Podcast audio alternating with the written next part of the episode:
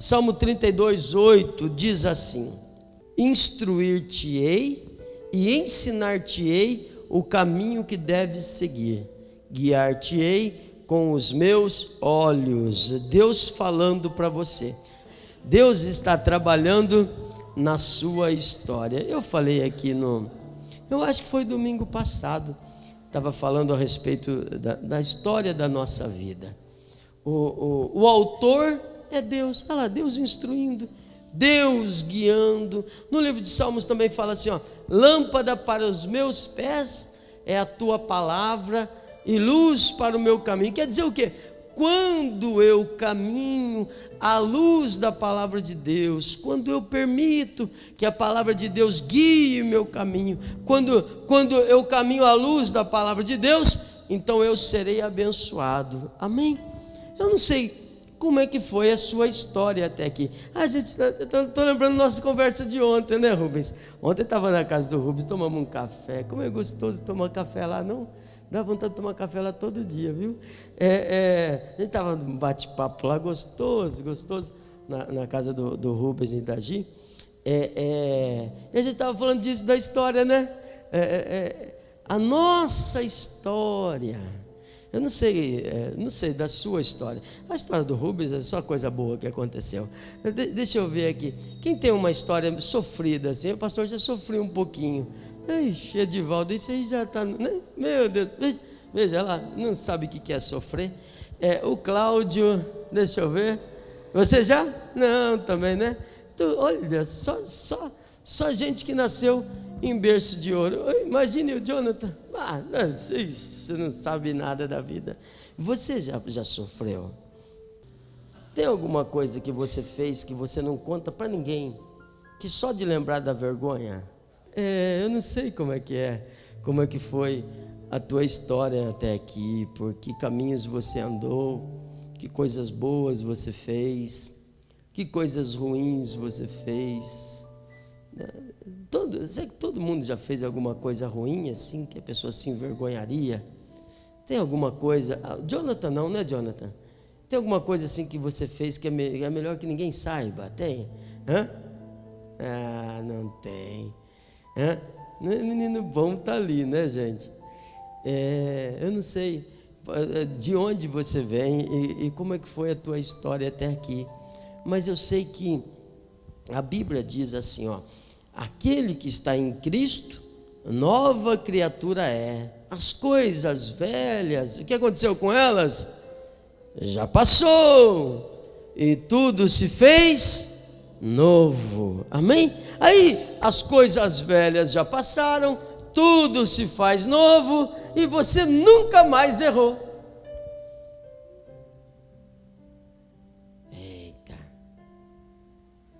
É por isso que a gente toma Santa Ceia todo mês, né? E, aliás, vou te falar uma coisa, certo, tá? A Igreja Católica que faz toda a missa, né? Porque a vida é assim. Deus está escrevendo a sua história. Deus é o autor da sua história. E o que eu estava dizendo domingo é que Deus é o autor, mas o ator principal, tem os coadjuvantes, né? Tem os figurantes, tem aqueles que aparecem, né? e passam, né? De repente, anos depois, você, o fulano, nunca mais, são figurantes, são coadjuvantes, mas o ator principal precisa ser você, essa responsabilidade está na sua mão. Eu preciso tanto que alguém venha me ajudar, que Deus envie alguém para pegar na minha mão. Não, irmão, oração errada. A oração certa é: Senhor, eu preciso do teu Espírito Santo para me levantar e para ajudar outros. Amém? Aí Deus vai te abençoar. Assim é o Espírito de Deus e assim são aqueles que são de Deus. Então, sobre a nossa história e sobre Deus, sobre como Deus nos guia, você olha, por exemplo, para a história de Abraão. Deus falou assim: sai da tua terra, sai da tua parentela e vai para uma terra que eu vou te mostrar. Mas Deus não deu o endereço, Deus não marcou Abraão no WhatsApp com a localização, ó, estou aqui marcando a localização, vem Abraão, só seguir. Não, ele tinha que sair, porque às vezes Deus nunca revela o segundo passo até que a gente dê o primeiro. A gente tem que acreditar. Você não precisa ter hoje a fé para concluir o projeto, mas você precisa ter fé para começar ele. Você precisa ter vontade para começar a mudança que você quer viver. A pessoa quer uma mudança na vida, quer uma transformação, mas fica achando que a transformação vai vir de outro. Ah, eu vou na igreja porque na quarta-feira tem a oração forte, é um culto de libertação, culto de cura, e vão jogar o pó do pirlim-pim-pim na minha cabeça e a mágica vai acontecer. Não é assim, não é assim. É você recebendo bênção e praticando aquilo que a Bíblia diz, aí que você vai vencer. Não foi isso que o Marquinhos Guerreiro cantou aqui agora há pouco? Se atentamente ouvir a Deus, é Deuteronômio 28, e obedecer ao Senhor, e os seus mandamentos obedecer, então o Senhor me exaltará. Não adianta só ouvir, tem que ouvir e tem que fazer. Amém? Quem quer uma história de vitória aqui? Deixa eu ver. Então, primeira coisa, o que passou, ficou para trás. Por ruim, ou por bom que seja, você não pode voltar lá. Ou pode, não pode. Aliás, se estiver morando no passado, sai de lá, que é a melhor coisa que você pode fazer. Agora, é daqui para frente. E aí, eu vou conversar com você, aqui dentro da palavra de Deus, 4 passos apenas. 4 passos para a gente poder vencer. Quer ver? Zacarias capítulo 4, versículo 10. Sabe, ninguém pode voltar atrás e começar de novo.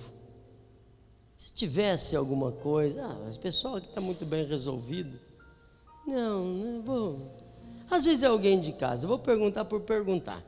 Se tivesse a oportunidade de voltar atrás e começar de novo, você faria alguma coisa diferente?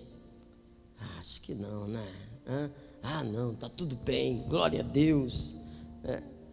A gente não tem essa oportunidade de voltar lá no passado para começar de novo, mas a gente tem a oportunidade e a responsabilidade de escrever um novo final para essa história. A sua história não terminou, não precisa terminar. Enquanto há vida, há esperança. Amém? Vamos lá. Porque quem despreza o dia das pequenas coisas ou das coisas pequenas... É uma pergunta, quem despreza o dia das coisas pequenas? Pois esses se alegrarão vendo o prumo na mão de Zorobabel. Então, a primeira lição para essa nova história é: não despreze as coisas pequenas, não despreze os pequenos começos. Nada começa grande, se nasce grande é monstro. O Juninho cantou aqui: eu vejo uma pequena nuvem do tamanho da palma da mão de um homem. O texto do profeta Elias. Ele havia dito que haveria uma grande chuva. Ele está orando por uma grande chuva. Ele está orando por uma chuva muito forte. Muitos anos sem chover e agora ele está orando por uma chuva. Quando ele vê aquele pequeno... Imagine, gente, uma nuvem do tamanho da palma da mão de um homem. Olha, veja. Mostra a sua. Deixa eu ver, Juninho. Não, quem tem uma mão maior? É sua mão maior? Deixa eu ver a sua, Felipe. É tudo pequeno. Mostra aí, Marquinho, a sua. Não despreza os pequenos começos. Às vezes a pessoa fica se comparando ao outro, a pessoa fica olhando para a vida do outro, a pessoa fica desejando a vida do outro, fica falando assim, poxa vida, mas o fulano tem tanta coisa e eu não tenho, ah, mas o fulano faz tanta coisa, as coisas dão certo para ele. Irmão, vai saber quanto tempo faz que ele está semeando, e a colheita uma hora vem. Então, não despreze os pequenos sinais. A pessoa fala assim, ah, olha, a hora que acontecer alguma coisa realmente grande, que vale a pena, aí eu vou me mexer. Não é assim, não é assim, até porque você vai crescendo durante o processo. Grandes coisas são feitas a partir de pequenas coisas. O que faz uma pessoa dar certo não é uma coisa grandiosa, ah, olha, tal coisa, não, não, veja, as pessoas de sucesso na vida, eu não sei, de quem que você gosta, assim, uma pessoa que você admira, famoso, vai falar a mãe, só porque a mãe está aí, famoso, hã? Pensa alguém aí, Juninho, ah, o Juninho falou Silvio Santos, o que o Silvio Santos fez de tão grandioso assim para dar certo, que você é tão fã do Silvio Santos? Nunca vi ninguém novo ser fã do Silvio Santos. Hã? Vendeu limão? Eu não sabia que o Silvio Santos tinha vendido limão. Então, não é uma coisa que fez ele ser quem ele é, mas um montão de coisas. No mundo espiritual, na fé, é assim também. Não é, olha, uma grande visão que vai mudar a tua vida. Não, não. É um montão de pequenas coisas. Aqui estão o Josué e a Renata, que foram líderes de casais aqui na igreja por muitos anos e voltaram agora. Só não sabe porque eu ainda não comuniquei eles. Então não falei.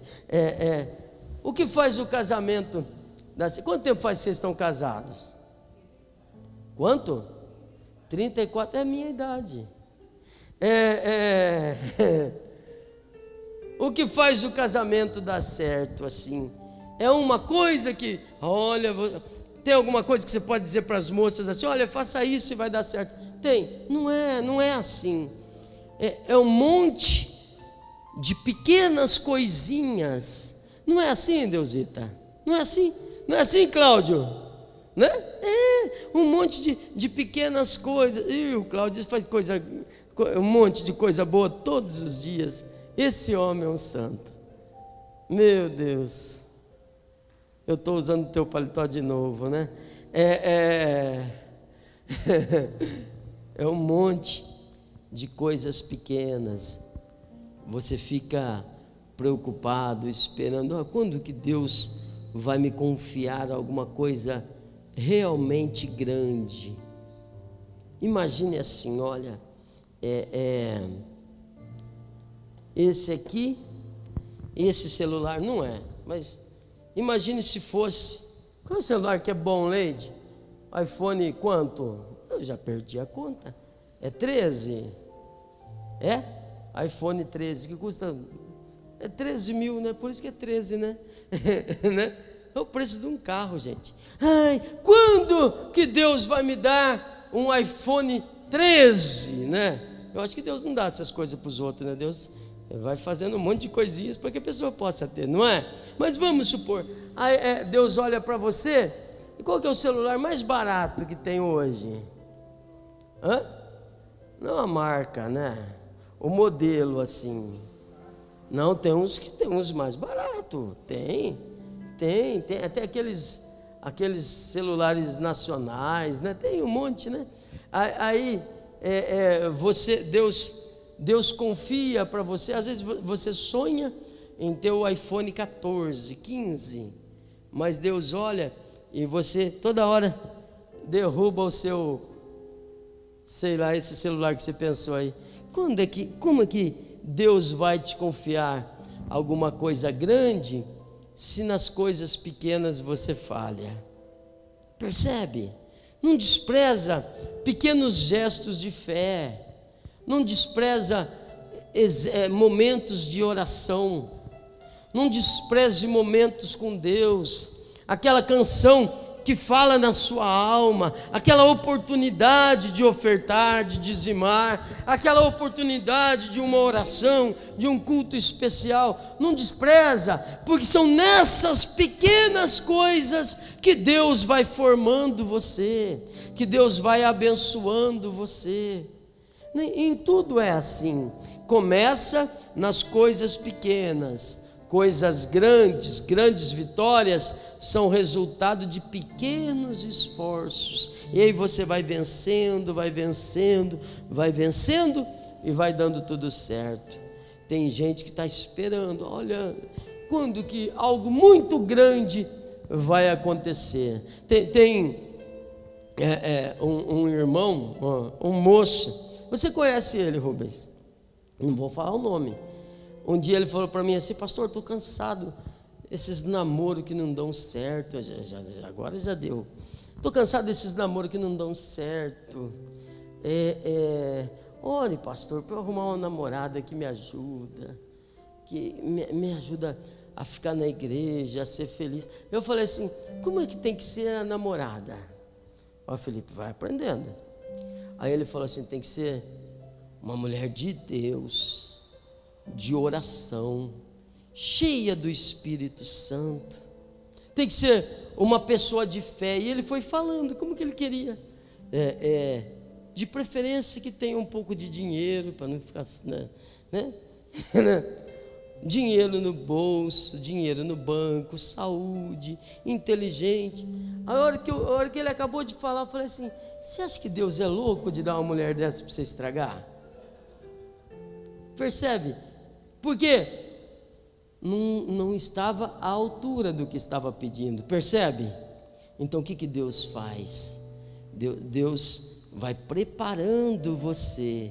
E é por isso que Zacarias falou assim, não despreze as pequenas coisas, não despreze os pequenos começos, não despreze o que você tem na mão hoje. Irmão, a fé que te trouxe aqui é suficiente para te fazer vencer, para te fazer ter aqui hoje um encontro com Deus, e essa história da sua vida, recomeçar, e escrever um novo final, se for preciso, transformar você. Não despreza, porque Deus não despreza. Eu tenho certeza que quando os anjos veem você chegando na igreja, disposto, fazendo força para mudar de vida, para ter um encontro com Deus, para ser transformado, eu tenho certeza que os anjos ficam felizes, porque é um novo começo, é uma nova oportunidade, é pequeno, porque às vezes acontece alguma coisa e você fala assim, nunca vai acontecer comigo, porque eu sou tão pequeno, mas tem algo acontecendo com você. Não despreze, e você vai crescer em nome de Jesus, amém? Então entenda, coisas grandes são feitas de pequenos detalhes. Deus é muito comprometido com detalhes. Aquilo que você faz quando ninguém vê, aquilo que você faz para ninguém saber. Lembra daquele hino aquele irmão lá, que parecia o Cláudio, como é que chama? O que a gente faz, por debaixo do pano, sem ninguém. Como que é o nome desse cantor, Cláudio? É o Ney Mato Grosso, não é irmão? Não é hino? Tem gente que é assim, o que faz, Deus, essas coisas é que vão definir o que é você e quem é você. Então não despreza não os pequenos começos, Deus vai te abençoar em nome de Jesus. Cuide bem dos detalhes da sua vida. Quer ver Daniel capítulo 6, versículo 4? Cuide bem dos detalhes é o segundo ponto, muito importante, muito importante. Veja o exemplo de Daniel, Então os presidentes, os príncipes procuraram achar ocasião contra Daniel a respeito do reino, mas não podiam achar ocasião ou culpa alguma. As pessoas estão sempre olhando para você. Sim ou não? Meu Deus, se tiver verdade para falar, fala, viu? Se não tiver, muitas vezes inventa, aumenta, distorce, porque as pessoas estão olhando para você. Cuida bem dos pequenos detalhes na sua vida, não fica deixando coisas mal resolvidas para trás. Isso vai prendendo você, vai amarrando você, sabe? Essas coisas que você faz, amanhã podem se voltar contra você. Quer ver, por exemplo, eu ouvi agora há pouco, estava vindo para cá, e estava ouvindo no rádio o discurso de um ex-presidente, que eu não vou falar o nome dele, porque não pode falar, né, gente? Não pode falar dos bons, não pode falar dos ruins. Então, aí ele estava falando assim: olha, agora eu quero que, em vez de pegar armas, como o outro está falando, cada um pega um livro, e a gente vai para a rua com um livro na mão. Olha, história bonita, não é? Bonita, a ideia é ótima, se não fosse da boca dele, porque outro tempo atrás, esses dias também, ele falou assim: eu sou preguiçoso, eu não gosto de livro, eu não gosto de doutor. Como assim? O cara que não gosta de livro, agora fala para pegar livro. Percebe? As coisas que você deixa para trás, amanhã podem se voltar contra você. Toma cuidado. Como o outro lado também tem as coisas que fala, que depois fica todo mundo usando contra ele, não tem? Um montão. Então toma cuidado, cuida bem dos detalhes. Olha, Daniel, ele escolheu não se contaminar com a comida do rei, para honrar a Deus. Não quer dizer que a comida do rei fosse envenenada, não, muito pelo contrário. A comida do rei não é, com todo respeito, não é a comida da casa do segurança do palácio, que deve ser boa também. Não é a comida do chofer, não é a comida do cara, da casa do cara que alimenta o cavalo do rei, não é a comida da casa do cara que tira o cocô do cavalo do rei. Não, é a comida do rei. Renata, comida de rei é boa? Deve ser, né? E o rei falou assim: do que colocar para mim, entrega para eles. Daniel escolheu não se contaminar. Como não se contaminar, se é uma coisa boa, pastor? Ele falou assim: eu não quero gostar da Babilônia. É por isso que ele preferiu não se contaminar. Não quer dizer que a comida fosse contaminada, a comida era boa, mas ele falou assim: amanhã eu estou gostando disso aqui, eu não quero gostar da Babilônia. Então ele falou assim: me dá pão e água, eu quero só pão e água, eu quero só uns legumes, mas eu não quero gostar. Porque se você não faz isso, você acaba se comprometendo com o mundo, sabe? 1 Tessalonicenses 4:3 diz que a vontade de Deus é que a gente viva em santidade. Santidade é separação. Você não pode ser igual. Você não foi chamado para ser igual, foi chamado para ser diferente mesmo, separado por Deus e para Deus. Aí Deus vai escrever uma nova história na sua vida. Amém? Aí a sua história vai ter um novo final, em nome de Jesus. Olha, outra lição: priorize apenas uma coisa por vez. Lucas capítulo 10, versículo 41 diz assim: o Senhor respondeu: Marta, Marta, você se preocupa e se inquieta com todos esses detalhes. Apenas uma coisa é necessária. Maria fez a escolha certa e ninguém tomará isso dela. Às vezes a pessoa quer vencer na vida, e ela já enumera um monte de coisas, um montão de coisas para mudar. Ah, eu preciso resolver isso, e aí então eu vou fazer isso, e já aquele montão de coisas. É por isso que desanima. Faz uma coisa, vai vencendo, vai comemorando, celebrando as suas vitórias, vai celebrando as suas conquistas. Sabe o que eu digo para uma pessoa que teve alguma recaída em alguma área? A pessoa, outro dia uma pessoa me procurou e falou: pastor, olha pastor, estou tão triste, eu caí e aconteceu isso, e, eu não sou digno, estou tão envergonhado. Aí eu pergunto assim: como que era isso antes? Rapaz, era todo dia. E quanto tempo você ficou bem antes de cair? Pastor, foram 3 meses. Poxa vida, se era todo dia e você venceu 90 dias, em vez da gente de reclamar, vamos aplaudir o Senhor que te deu vitória em todo isso. Agora você já venceu, olha, 90 dias, uau, celebre, se alegre e volta. Caiu, começa de novo, agora você não vai cair mais, e vai de novo, em nome de Jesus, uma coisa de cada vez. Eu falo isso sempre para a Gabi principalmente. Ela olha aquele livro dela de lição e ela fala assim: 3 páginas de lição, pai, o que é isso? E fica ali sofrendo. Não, mas não é assim que olha, não é assim. Se você olhar 3 páginas, vai ficar aquele montão de coisa, um monte de questão, 30 e tantas, 40, 50 questões.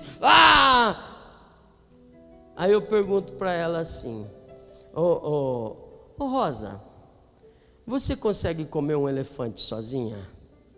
Um elefante pesa toneladas, não é? Umas 3 ou 4. Você consegue comer um elefante sozinha, Rosa? Consegue. Como que faz para comer um elefante sozinho, gente? O Cláudio, matador de elefante? Hã? Como é que come um elefante sozinho, Rubens?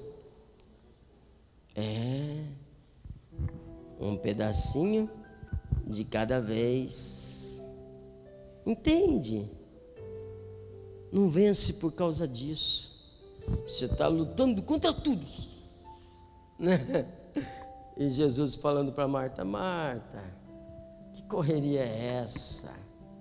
Mulher, que loucura é essa? Só uma coisa é necessária. O que é uma coisa que é necessária?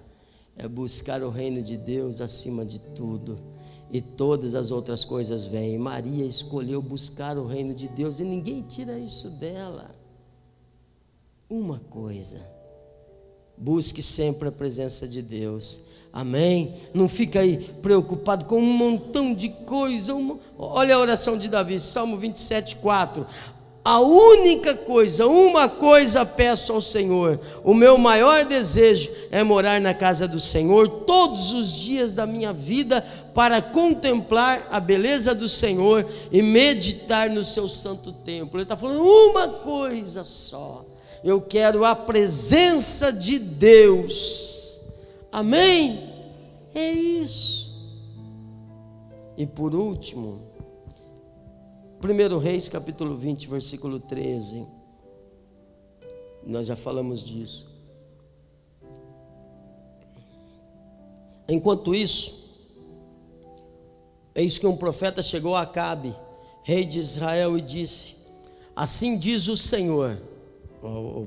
Deus está falando a partir do profeta: viste toda essa grande multidão? Eis que hoje te entregarei nas tuas mãos, para que saibas que eu sou o Senhor. Amém? Olha Deus falando para você: olha, está vendo um montão de coisa que você precisa vencer, um montão de inimigo que se levanta? Hoje eu vou entregar nas suas mãos.